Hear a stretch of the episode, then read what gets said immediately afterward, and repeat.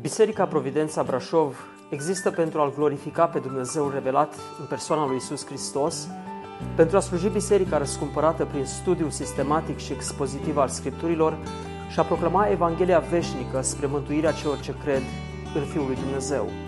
Puteți asculta și alte mesaje sau serii de prelegeri vizitând website-ul nostru www.providențabrașov.ro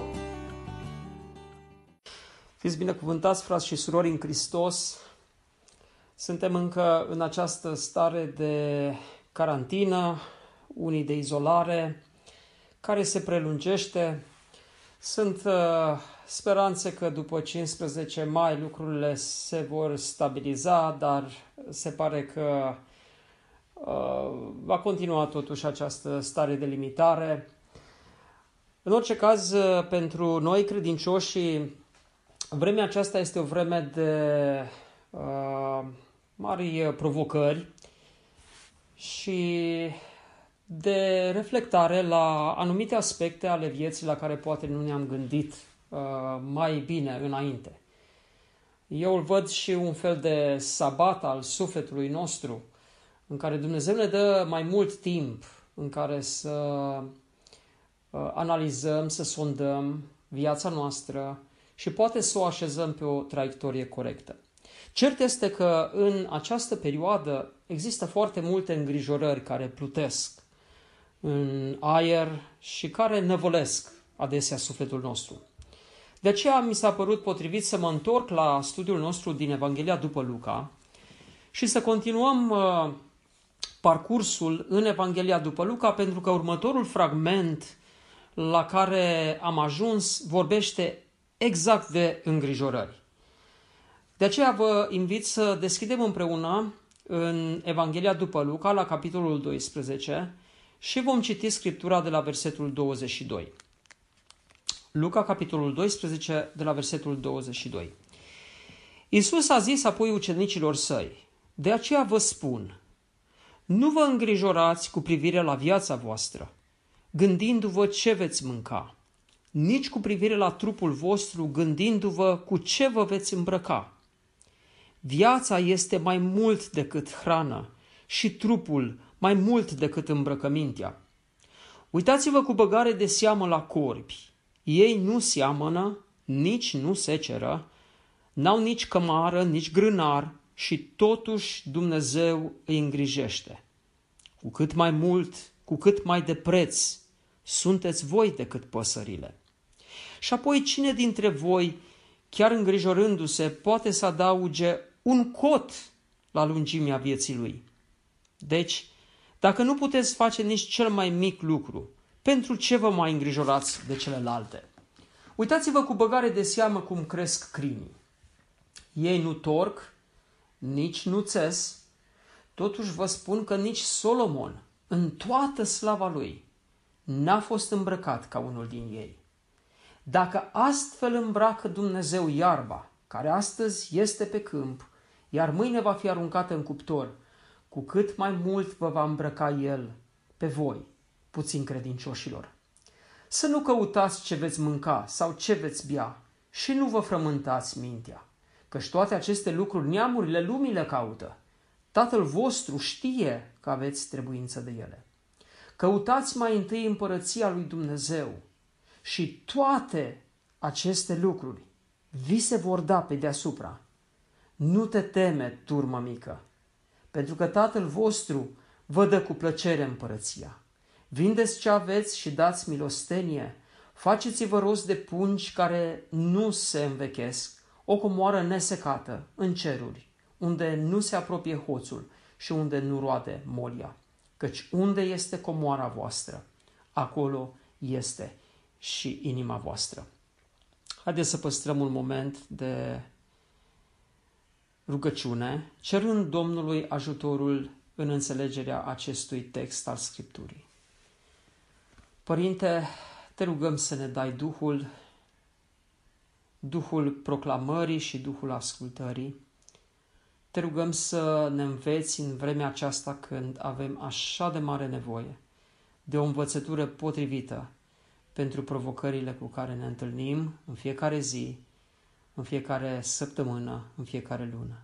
Dumnezeul nostru suntem ai tăi, suntem copiii tăi și tu ai promis că vei avea grijă de noi. Te rugăm, învață-ne, deschide-ne ochii prin textul acesta, prin predica aceasta.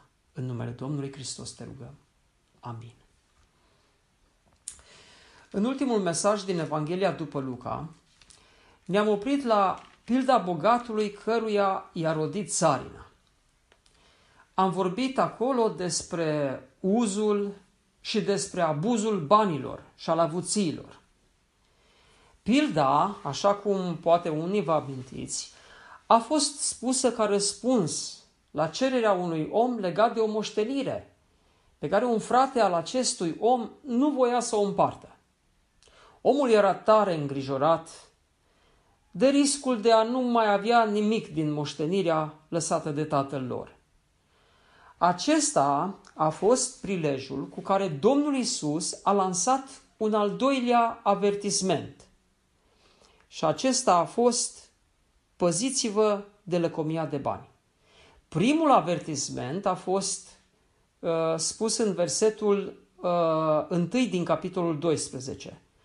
Păziți-vă de aluatul fariseilor care este fățărnicia. Al doilea este rostit la începutul acestei pilde. Vedeți și păziți-vă de orice fel de lăcomie de bani, căci viața cuiva nu stă în belșugul avuției lui.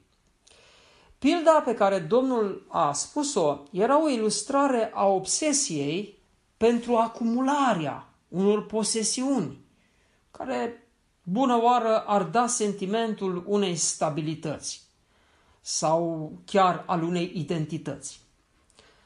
După concluzia pildei, din versetul 21, tot așa este și cu cel care își adună comori pentru el și nu se îmbogățește față de Dumnezeu.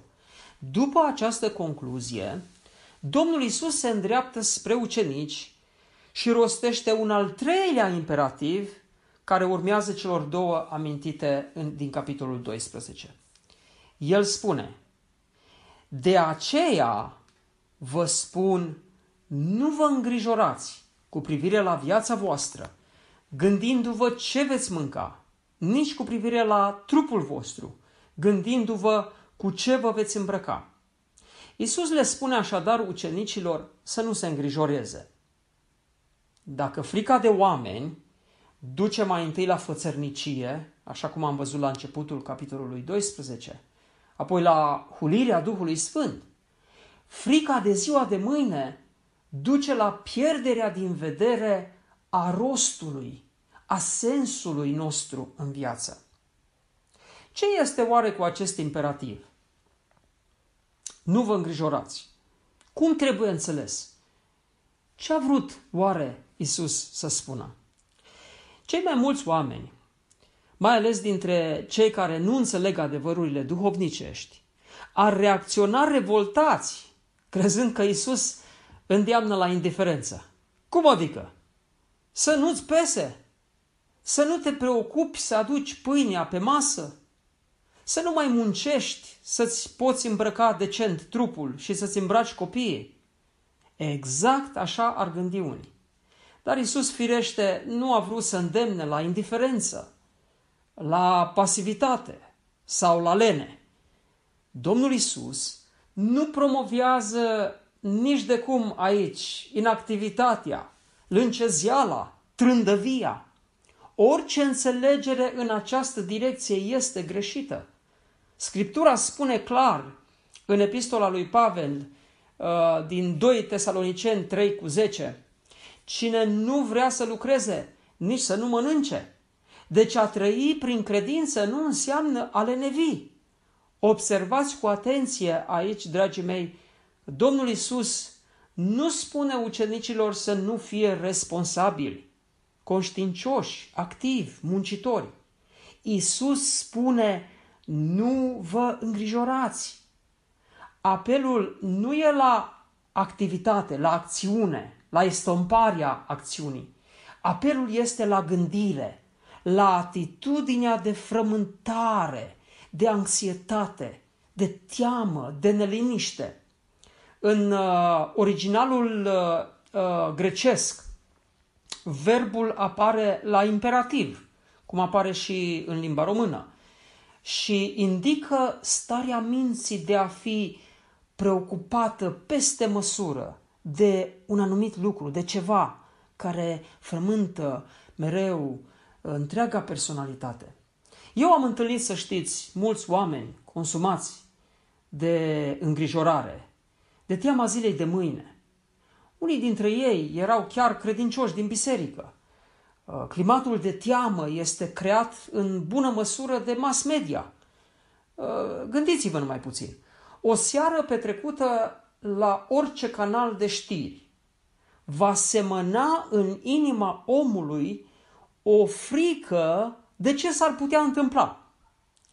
Reporterii, din dorința de impact mediatic, operează uneori cu probabilități. Cum sunt știrile? Guvernul ar putea tăia pensiile cu 25%. Mediul privat s-ar putea să se reducă la jumătate după pandemie. S-ar putea să vină al doilea val de pandemie care ucide milioane.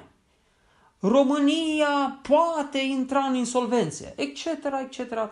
Foarte multe probabilități care n-au niciun temei, dar constituie o știre. Și omul se încarcă înainte de culcare cu toate probabilitățile acestea. Și nu-și dă seama că reporterul a spus probabil, așa că le ia ca certitudini. Și gata, nu mai poate dormi. Când stai de vorbă cu astfel de oameni, imediat ce deschizi o discuție, ajungi în scurt timp la frământările și îngrijorările care le consumă gândurile. Ai auzit? Se taie pensiile, se închid fabricile, nu o să mai avem ce mânca, cu ce ne îmbrăca. Ei bine, pe fondul acesta, Iisus, Domnul și Dumnezeul nostru, spune fiecăruia, nu vă îngrijorați. Acum, Domnul Iisus știe că nu este suficient să spui cuiva să nu se îngrijoreze. Dacă nu vii cu motivarea care să-l ajute să facă pași în direcția uh, îndeplinirii acestui deziderat. Prin urmare, motivul Domnului Isus, în baza căruia el cere ucenicilor să nu se îngrijoreze, este următorul. Uitați-vă la versetul 23. Domnul spune, viața este mai mult decât hrană și trupul mai mult decât îmbrăcăminte. Cu alte cuvinte, cine se limitează la o muncă zilnică doar pentru a mânca și a se îmbrăca, nu înțelege rostul vieții în general și al vieții sale în particular. Este o gândire rudimentară, reducționistă, materialistă și mai cu seamă o expresie a necredinței. Îngrijorarea denotă întâi de toate lipsa de credință în grija providențială a lui Dumnezeu și ideea că procurarea hranei și a hainelor, adică a necesităților de bază ale vieții, depind în bună măsură de om. Ca să demonstreze că această gândire este greșită, Domnul Isus aduce trei argumente. Primul argument. Primul argument este grija providențială a lui Dumnezeu pentru animalele sălbatice. Citim versetul 24. Uitați-vă cu băgare de seamă la corbi. Ei nu seceră, nici nu, ei nu seamănă, nici nu seceră, n-au nici cămară, nici grânar și totuși Dumnezeu îi hrănește. Acesta este primul argument. Dumnezeu are grijă de toate animalele sălbatice. Cu cât mai mult, cu cât mai de preț, spune Domnul apoi, sunteți voi decât păsările. Al doilea argument, versetul 25, al doilea argument este falimentul omului în fața morții. Oricât ar încerca omul să amâne acest moment inevitabil, oricât ar încerca să uh, își prelungească viața. Nu poate. Ceasul acela este stabilit. Ziua aceea este scrisă și nu poate, uh, nu poate surmonta realitatea aceasta. Versetul 25 continuă Domnul Isus. Și apoi, cine dintre voi, chiar îngrijorându-se, poate să adauge un cot la lungimea vieții lui? Nu se poate. Așadar, ce rost are toată frământarea aceasta dacă nu putem adăuga un ceas, o zi, la lungimea vieții noastre? Și al treilea argument uh, este grija providențială a lui Dumnezeu pentru plante, pentru vegetație. Versetul 27. Uitați-vă cu băgare de seamă cum cresc crinii. Ei nu torc, nici nu țes, totuși vă spun că nici Solomon, în toată slava lui, n-a fost îmbrăcat ca unul din ei. Dacă astfel îmbracă Dumnezeu iarba, care astăzi este pe câmp, iar mâine va fi aruncată în cuptor, cu cât mai mult vă va îmbrăca El pe voi, puțini credincioșilor. Concluzia vine în mod firesc în versetul 29, să nu căutați ce veți mânca sau ce veți bea și să nu vă frământați mintea. O preocupare prioritară pentru nevoile materiale, spune Domnul Isus, este caracteristică neamurilor. Uh, neamurile, căci toate aceste lucruri, neamurile le caută. Tatăl vostru cel ceresc știe că aveți trebuință de ele. Neamurile erau atunci oameni fără Dumnezeu, fără nicio cunoaștere a Tatălui Ceresc și, drept urmare, nu dispuneau de niciun antidot contra neliniștii, îngrijorărilor și materialismului din concepția lor. Uh, prin contrast, ucenicul este de plin conștient că tatăl lui știe că el are nevoie de lucrurile acestea. Iar credința lui îi dă certitudinea că Dumnezeu poate satisface nevoile sale și că va face lucrul acesta. Această conștientizare este fundamentul acelei atitudini care îl așează pe credincios în contrast categoric cu neamurile, cu necredincioșii. Versetul 31 este punctul culminant al argumentației. În loc să sublinieze negația, nu vă îngrijorați, Domnul Isus scoate acum în evidență atitudinea pozitivă cerută din partea ucenicilor, în lipsa căreia aceștia ar fi inevitabil supuși îngrijorărilor. Ei trebuie să-și îndrepte atenția în permanență către împărăția lui Dumnezeu și neprihănirea Lui. Căutați mai întâi împărăția lui Dumnezeu și toate aceste lucruri vi se vor da pe deasupra. În acest verset, accentul principal este pus pe supunere în fața suveranității lui Dumnezeu și încrederea că El are ceva mult mai măreț pentru ucenicii lui decât necesitățile de bază. De aceea spune în următorul verset, nu te teme, turmă mică, pentru că Tatăl vostru vă dă cu plăcere împărăția. Versetul 33 trebuie înțeles în contextul în care a fost rostit. Vindeți ce aveți și dați milostenie. Faceți-vă rost de pungi care nu se învechesc, o comoară nesecată în ceruri, unde nu se apropie hoțul și unde nu roade molia. Dacă acest imperativ ar avea caracter general și universal. Aceasta ar însemna că fiecare creștin ar trebui să-și vândă, știu eu, mașina, apartamentul, casa, computerul, telefoanele, cărțile, hainele și putem merge mai departe. În principiu tot. Și să direcționeze totul spre caritate. Să fie oare acesta sensul intenționat de Domnul Isus în acest cuvânt?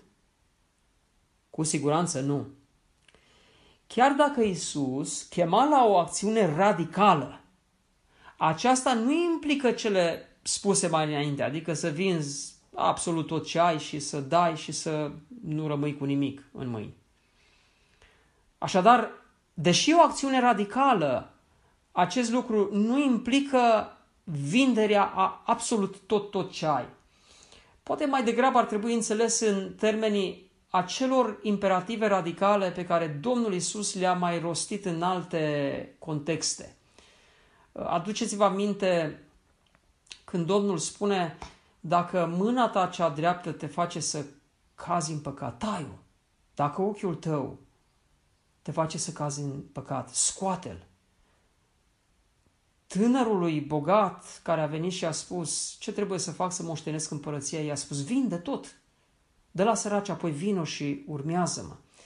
Uh, Domnul punea uh, aceste uh, acțiuni radicale în lumina unor consecințe de dragul câștigării împărăției. Ar merita să vinzi tot ce ai. Ar merita să-ți scoți chiar ochiul care te face să cazi în păcat și spune în risc veșnicia. Mâna să o lepezi de la tine. Să vinzi tot ce ai dacă acest lucru îți împiedică căutarea cu prioritatea împărăției. Dacă aceste lucruri constituie piedici sau curse prin care îți pui în risc mântuirea sufletului tău. Pentru aceasta ar merita chiar acțiuni radicale. Acum, Domnul Isus, nu uitați, aici se adresează în mod prioritar ucenicilor, care se presupunea că trebuiau să-l urmeze, oriunde învățătorul lor va merge. De aceea, orice formă de proprietate, casă, pământ, animale, orice, i-ar fi împiedicat pe Petru, pe Ioan, pe, pe Iacov, pe Bartolomeu și pe alții să călătorească cu Isus în răspândirea mesajului împărăției lui Dumnezeu. Așadar, Domnul le spune lor, în contextul acela, trebuie să vindeți tot, să, să dați tot și așa să mă urmați. În al doilea rând, creștinii de peste viacuri, care sunt implicit și ucenici ai Domnului Isus, au înțeles acest cuvânt ca o chemare la investiția vieții nu în lucrurile materiale, ci în împărăția lui Dumnezeu. Drept urmare, au manifestat un spirit generos, de dărnicie pentru împărăție și o trăire în condiții decente sau modeste de viață. Uh, întregul fragment, care începe cu pilda uh, bogatului și continuă cu textul analizat mai devreme, curge spre concluzia uh, spusă în versetul 34. Căci unde este comora voastră, acolo este și inima voastră. Ei bine, aceasta a fost interpretarea textului. Acum să trecem la aplicații. Prima aplicație. Vedeți cu toții că trăim un timp în care îngrijorarea este prezentă și amplificată pe toate rețelele de socializare și pe toate canalele media. De mai bine de vreo trei luni, întreaga planetă este într-o luptă cu un dușman nevăzut, care a adus o criză planetară, fără precedent de la al doilea război mondial, așa cum spun analiștii. Speculațiile despre posibila intenție umană în acest fenomen uh, al pandemiei se înmulțesc. Economiile lumii s-au oprit. Zeci de mii de oameni și-au pierdut locurile de muncă. Foarte mulți nu-și mai pot plăti chiriile, întreținerea și încet se ajunge poate la incapacitatea de a ne procura necesitățile de bază ale vieții. Am un vecin cu care mai discut adesea uh, fiecare săptămână și îmi spune, bă, să vezi, o să ne dăm în cap unii la alții că nu o să ne mai cumpărăm, putem cumpăra pâine și oamenii vor deveni animale. Ce va fi oare? Cum se va termina această epidemie?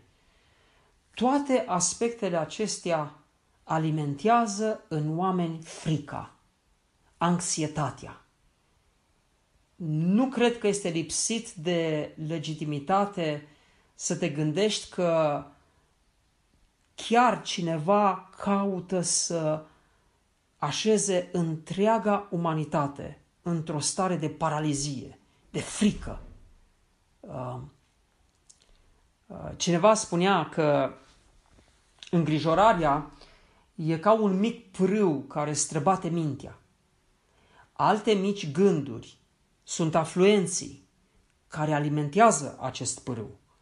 Cu cât e mai mult alimentat, devine mai mare și apoi devine un râu puternic de nestăvilit care atrage toate gândurile și le înneacă în curgerea lui. Statisticile confirmă că boala secolului 21, care decimează milioane de vieți, nu este cancerul sau sida, ci este anxietatea. Există țări în care mai bine de 50% din populație este afectată de diverse forme de dereglaje generate de anxietate. Această generație care s-a bucurat de abundență și a ajuns în multe privințe la o saturație și la excese, în mod paradoxal nu a atins idealul tihnei, al păcii, al echilibrului, ci al multor derapaje și devianțe psihice. Oare de ce? Pentru că omul nu-i niciodată sătul. Bill Gates, cu zecile lui de miliarde de dolari pe care le are, vrea mai mult. Poate vrea să devină stăpânul lumii. Ei bine, în această lume atinsă de flagelul îngrijorării, trăiesc și aleșii Domnului. Însă pentru copiii lui Dumnezeu, acum este vremea în care Psalmul 23 nu mai este doar un psalm de citit, de recitat sau de cântat, ci un psalm de trăit. Vă propun să citim sau să recităm împreună Psalmul 23, pentru că psalmul acesta este așa de potrivit pentru vremea aceasta. Domnul este păstorul meu. Nu voi duce lipsă de nimic. El mă paște în pășuni verzi și mă duce la ape de odihnă. Îmi înviorează sufletul și mă povățuiește pe cărări drepte din pricina numelui său. Chiar dacă ar fi să umblu prin valea umbrei morții, am spune în paranteză, pandemia de astăzi, nu mă tem de niciun rău, că Tu ești cu mine. Toiagul și nuiaua ta mă mângâie. Tu mi întinzi masa în fața potrivnicilor mei, îmi ungi capul cu un de lemn și paharul meu este plin de dă peste el. Da, fericirea și îndurarea mă vor însoți, dar nu fericirea mea, ci fericirea Domnului. Fericirea și îndurarea mă vor însoți în toate zilele vieții mele și voi locui în casa Domnului, adică în prezența Lui, până la sfârșitul zilelor mele. Aceasta este lecția încrederii. Prima lecție, prima aplicație este lecția încrederii. Să pășești prin valea umbrei morții cu confidența că nu masca și mănușile te apără de virus, că nu fuga de dimineața până seara asigură pâinea pe masă, că nu gândurile și frământările privitoare la ziua de mâine vor rezolva problemele, ci Domnul nostru suveran va avea grijă de noi, precum are grijă de orice pasăre din văzduh, de orice plantă de pe câmp, de orice fir de păr din capul nostru. Este, de asemenea, timpul în care trăim în lum- să trăim în lumina învățăturilor Scripturilor, care spune învățături care spun în Filipeni, de pildă, capitolul 4, cu versetul 6, Nu vă îngrijorați de nimic, ci în orice lucru aduceți cererile voastre la cunoștința lui Dumnezeu, prin rugăciuni și cereri cu mulțumiri. La acest verset uh, putem adăuga îndemnul lui Petru din 1 Petru, capitolul 5, uh, cu versetul uh, 7. Și aruncați asupra lui, asupra Domnului Isus, toate îngrijorările voastre, căci El însuși îngrijește de voi. Și El o face în termenii suficienței, adică atâta cât avem nevoie. El o poate face și în forma abundenței, dar uh, dacă ar face-o mereu și pentru orice credincios, acest lucru ar putea deveni o mare ispită pentru unii. Dumnezeu, dragii mei, cunoaște potențialul destructiv al îngrijorării. De aceea, El se angajează și promite că El însuși va îngriji de noi. Nu este oare acest lucru o mare mângâiere pentru tine? Nu este un puternic motiv să încetezi, să sfrămânți mintea cu ce va fi mâine, cu ce vei face în privința serviciului, a chiriei, a cheltuielilor de întreținere, cu cine îți va da pâine mâine și la bătrânețe, cu cine va avea grijă de tine când vei fi bolnav? Promisiunea Domnului este o garanție. Vă aduc aminte de cuvântul spus în numeri, capitolul 23, versetul 19. Dumnezeu nu este om ca să mintă. Nici un fiu al omului care să-i pară, ca să-i pară rău. Ce a spus, oare nu va face? Ce a făgăduit, oare nu va împlini? Aceasta așadar este lecția uh, încrederii. A doua aplicație, a doua lecție. Dragii mei, observați, toate imperativele din învățătura Domnului Isus, din acest fragment, nu prescriu un uh, fel de optimism irresponsabil și nepăsător sau o acceptare fatalistă a situației existente. Uh, imperativele acestea nici nu spun că trupul omenesc și preocupările lui ar fi josnice și nedemne de atenția noastră. În esență, lecția pe care o predă aici Domnul Isus este lecția priorităților. Ce are prioritate în viața ta? Răspunsul la această întrebare nu îl dăm verbal, ci îl dăm în fiecare zi prin acțiunile noastre. În acțiunile și atitudinile noastre se vede dacă avem acest echilibru înțelept de a da prioritate împărăției lui Dumnezeu și a avea încredere că El poartă de grijă pentru restul nevoilor noastre. Așadar, a doua lecție este lecția priorităților. Căutați mai întâi împărăția și promisiunea, garanția Domnului este că restul lucrurilor ni se dau pe deasupra. Și în final, a treia aplicație sau a treia lecție. Creștinii trebuie să fie diferiți de lume în preocupările, în uh, idealurile și în motivațiile lor. Când credincioșii se deosebesc foarte puțin de cei din afară, în ambițiile lor de acumulare, în maniera în care reacționează la adversitățile vieții, în felul în care își investesc timpul în evenimente sociale, în ce fel de literatură citesc, ce fel de filme vizionează, ce muzică ascultă, atunci acolo este ceva fundamental problematic.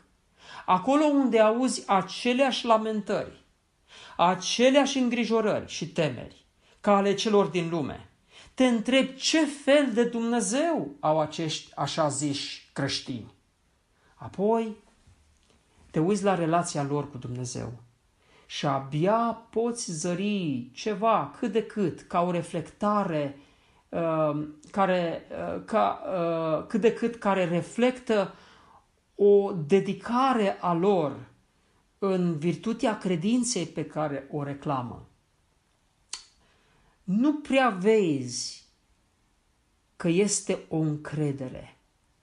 Nu prea vezi că este o odihnă în faptul că Dumnezeu controlează istoria, controlează evenimentele, controlează viața, controlează resursele. Noi, dragii mei, trebuie să avem o relație radical diferită cu ceea ce constituie pentru această lume adevăratele valori. Banii, faima, succesul, sănătatea. Noi trebuie să trăim în așa fel încât viața noastră să declare că avem suflete eterne, că avem de traversat o moarte spre viață, că așteptăm o judecată pentru răsplată și nu pentru condamnare, că nu ne îndreptăm spre un fatal întuneric, uh, neant, nimic, ci ne îndreptăm spre eternitatea cu Hristos. Aici trebuie să învățăm lecția distinției, lecția diferenței, adică de a fi diferit față de ceilalți, de, de necredincioși. Noi suntem meniți să facem o demonstrație, mai cu seamă în aceste zile, că viața noastră este mai mult decât hrană, că trupul nostru este mai mult decât îmbrăcăminte, că noi căutăm mai întâi împărăția lui Dumnezeu și neprihănirea lui, că nu ne temem, chiar dacă suntem mici și neînsemnați, o mică turmă în ochii lumii, în fine. Că în vremea în care pentru lume adevăratele comori sunt banii, prestigiu, cariera, puterea, frumusețea trupului, plăcerile și ce vreți dumneavoastră. Pentru noi, comoara noastră este Hristos. Și acolo unde este comoara noastră, este și inima noastră.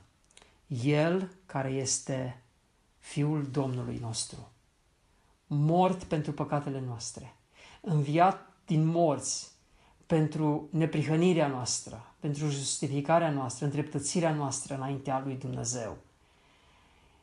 El care este înălțat în slavă și domnește și mijlocește și stăpânește.